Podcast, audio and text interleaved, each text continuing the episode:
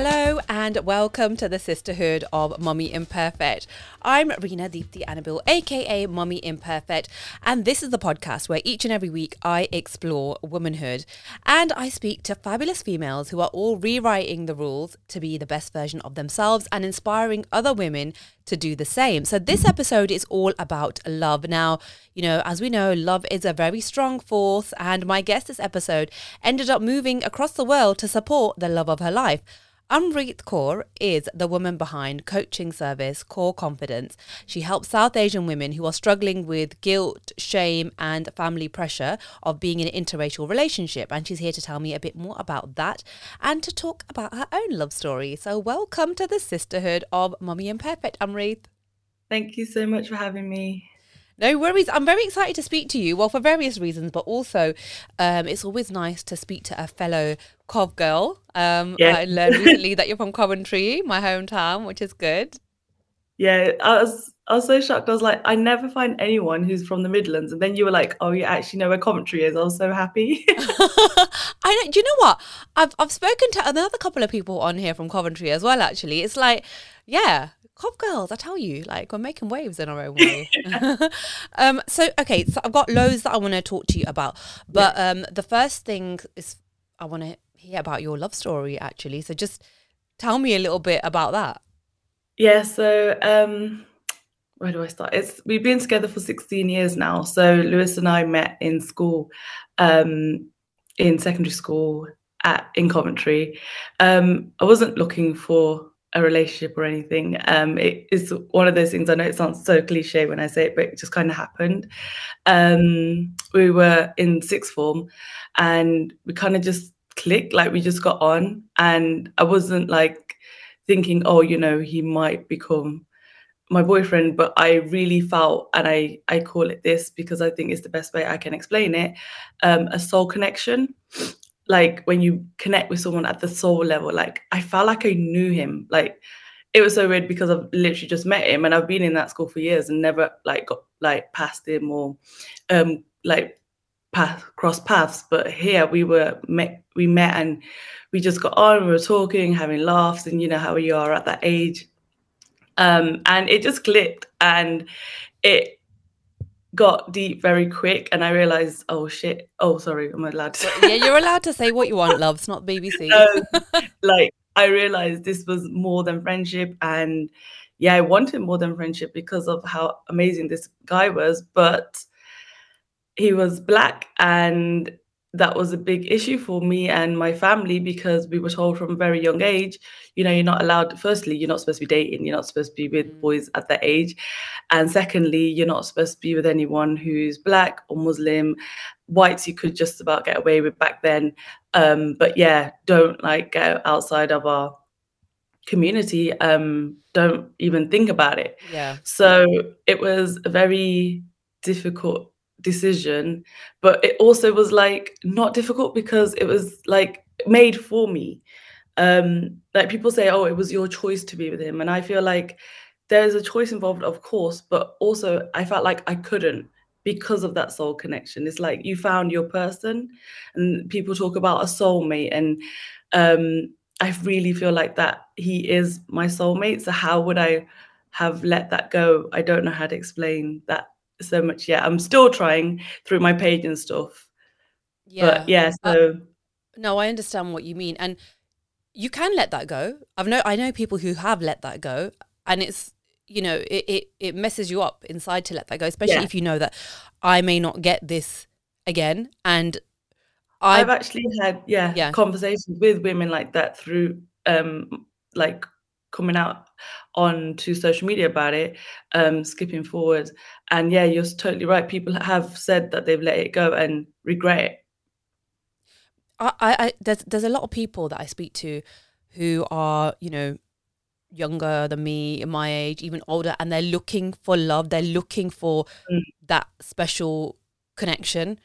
And, you know, you know as well as I do, that's not easy that is not a given. It's not easy to find. You know, there's people, you know, I'm, I'm, I'm a bit older than you, I think, and like, you know, people over 40, they're, you know, really looking for something. And is when you find something that is special and you know that that's my person, like I've, I truly believe that you know you do have to kind of grab it with both hands because yeah. if that passes you by you don't know if that's going to come again in life 100% like i've it's so sad when i have the conversation with them and they say yeah the pressures of my family of like a disappointing my parents was too much but i really regret it. And you're totally right it's like they're um in like my age so mid 30s going on to the 40s still trying to find someone with that connection but just they can't get that back. And they ask me you know what should i do? And i'm just like i don't know i've i i've been in my relationship for so long because i've i've lucky enough to have been the youngest on my dad's side so my dad's the youngest of three brothers um, and two sisters. So I've seen a lot of relationships with cousins as well, where they did do the right thing. You know, yeah. they got an arranged marriage, they got with the guys that their parents wanted, and some didn't work, some did. Um, but I also felt that kind of pressure and like I didn't want that for myself. I knew that on some kind of level as well. So when I did meet Lewis, it was just like, wow, this is this is something special.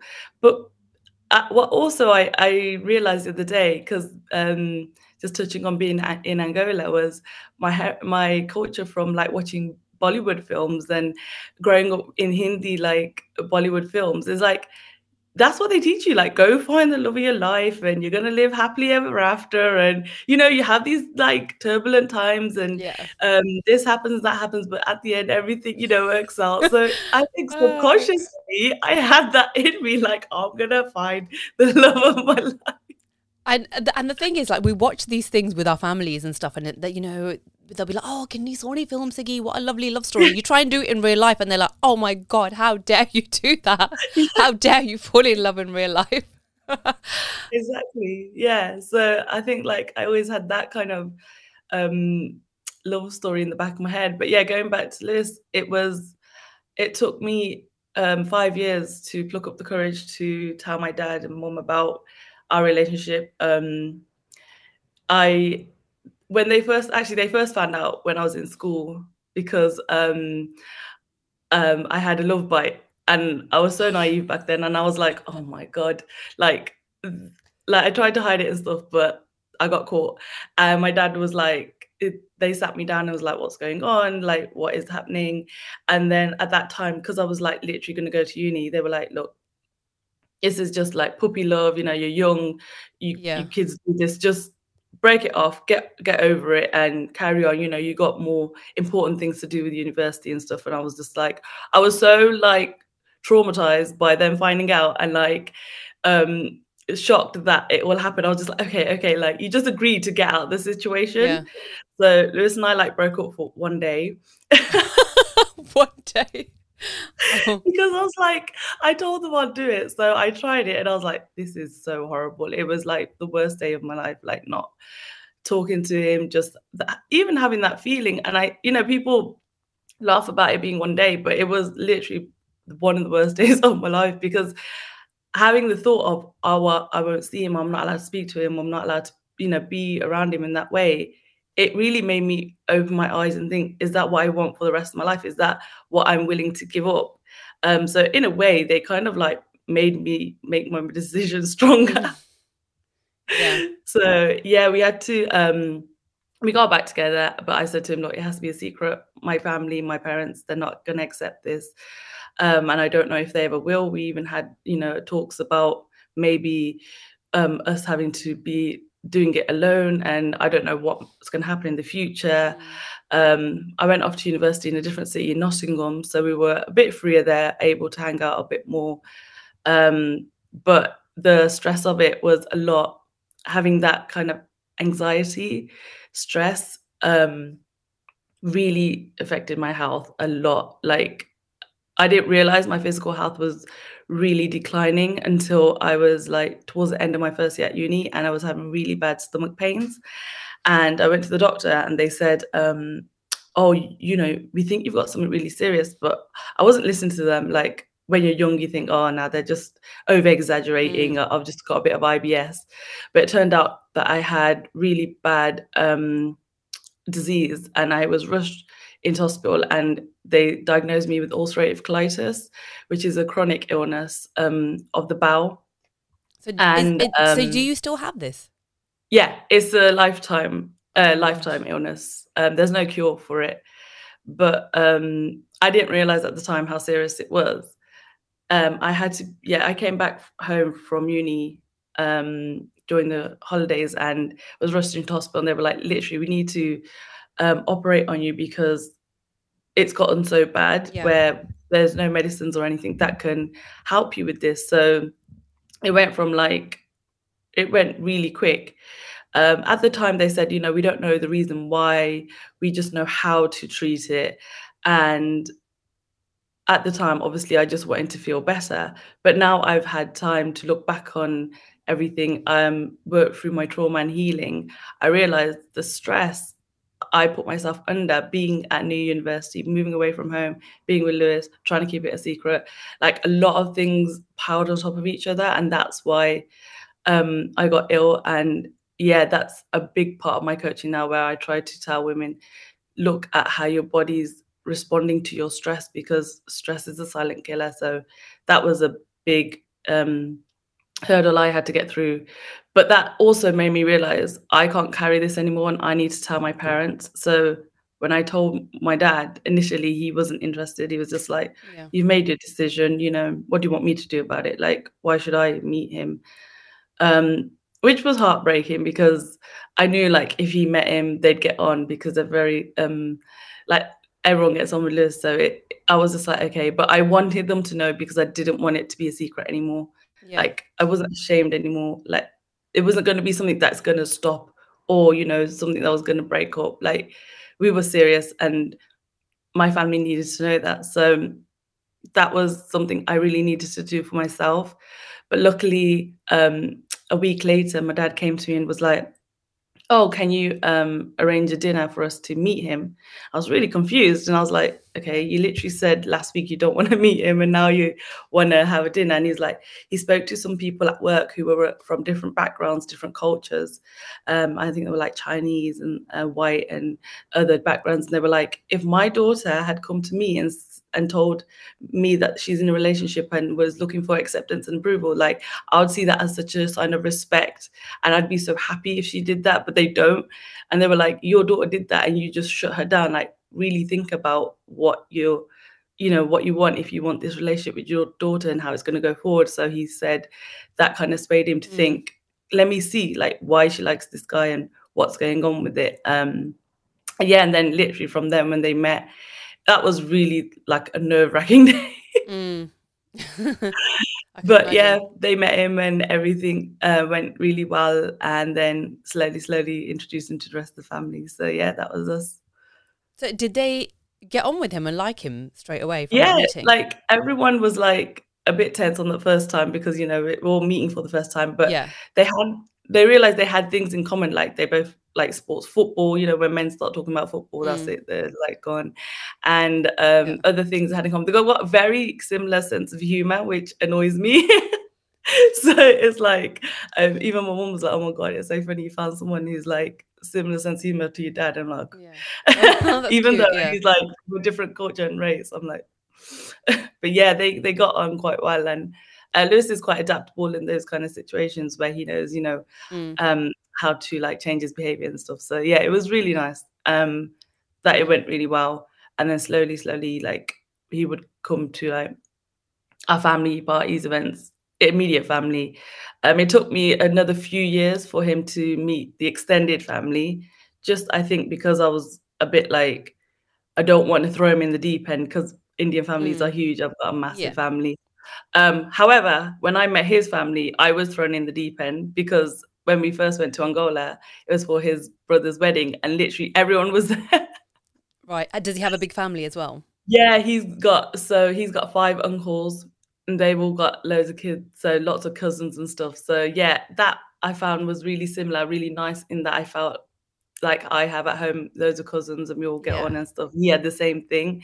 So yeah, he was I think that was helpful as well. That he was used to that environment and that kind of vibe of family and family values is Mm. something that we both have in common with our families. Yeah.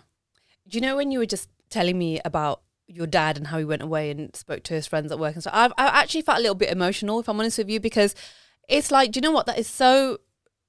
We forget that our parents are on their own journey as well. Mm.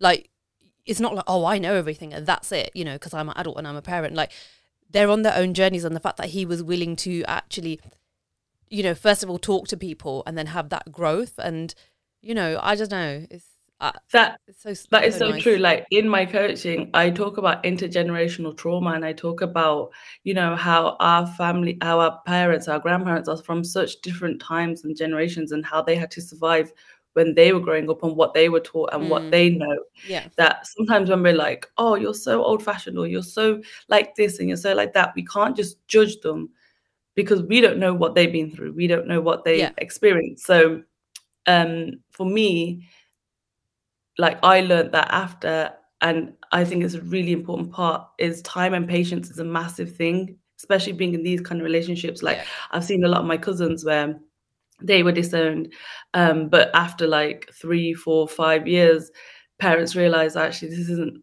this isn't working. Like there's what what's the proper reason I'm actually doing, and they start talking again. And it really is about time and patience and understanding that not everyone's doing it from a like some just do have like that hate and they don't understand they're ignorant but some are trying to still get it in their mind like Yeah.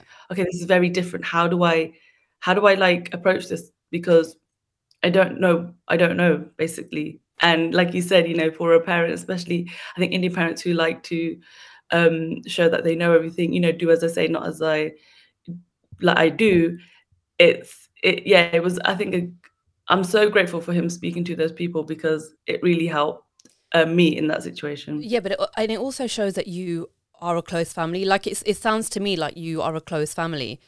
Um, am I right? yeah definitely and definitely and and, yeah. and that's i guess probably the reason why you had such an internal battle of this thing where you made yourself ill because you know if you're if you are close to your family and obviously you have this close relationship with someone else you know it's worse. I do actually i know somebody who um actually got married is is is married to somebody of a different religion and the, the parents still don't know and it's and this person has actually made themselves ill because it, it will make you ill. It will make you ill Yeah. like you said and we don't realize holding, it. holding secrets holding something inside that you feel you know you you say to yourself i'm not ashamed or i'm not this i'm not that but why then can you not talk about it is and it's not our fault either it's our cultural expectations and our cultural conditioning that we've been brought up with um that we don't even know is so deep embedded in us that when we make decisions when we think about things the way we think about things is because of that so when you think, oh, should I do this or shouldn't I do that? It's because of when you were younger, you would have been told, oh, girls don't do this or you shouldn't be doing that. And then Yes. Slowly, slowly, even though you're trying to break out of that shell and become your own person, yeah those things are still in you because that's how you've been up until Yeah. you face them head on. And that's why, you know, a part of my coaching is so important because doing that deep work is hard. It's really like I had to do it myself before I could start doing it with anyone else, you know. And it it takes its toll. It takes a lot out of you because you're just trying to relearn. You're like you're like Yes. relearning things yeah that you're being taught from such a young age. Mm. so you're now speaking to me from angola Yeah. um and how long have you been there and how did it all happen you moving across the world Yeah, so we moved um November last year, so 2020. So basically, um Lewis's family all live in Angola, but he's got one uncle in Portugal. And um he got a job opportunity. He loves he's into basketball and he loves basketball, but unfortunately, basketball isn't a thing in England. It's not like football where you can get, you know, quite good jobs and things like Mhm. that. So we were talking about, you know, how he can pursue a career in it and what's the next steps. And he was able to um, talk to people in Angola and um, set something up. So then we had to have the conversation about, well, how are we going to do this? You know, are you going to go and I stay? Are we both going to go? Um, how's it going to work? Because before I had reservations, and this is coming back to just what we were talking about, we're not married. So I always said to him, like, oh, there's no way I can move to your family and abroad. Like, we're not married. I'm not allowed to do that, you know? Even though we've been living together for like five years, um, the thought of like going abroad and stuff, still I was saying to myself, oh, you know, that's only things you do when you're you're allowed to do when you're married. So again, like catching yourself when you're saying these kind of things, it's because that's what I've been told. And you know, when you're married, you're allowed to do this. When you're married, you're allowed yeah. to do that. Um, but yeah, we sat down, we spoke about it, and like, we don't want to be apart. You know, it's horrible being apart. Um, so we made the decision to move and um, try it out. And you know, it's only for a year at the moment, but we're wanting to see, you know, if it works, we can carry on. If not, you know, there's other options. Um, but telling my family was, it was really heartbreaking because it's such a bittersweet thing because obviously they're really happy for us you know it's like a next chapter of our lives and we're doing new things but also i'm moving um away. Yeah. And that's something i don't think they saw coming yet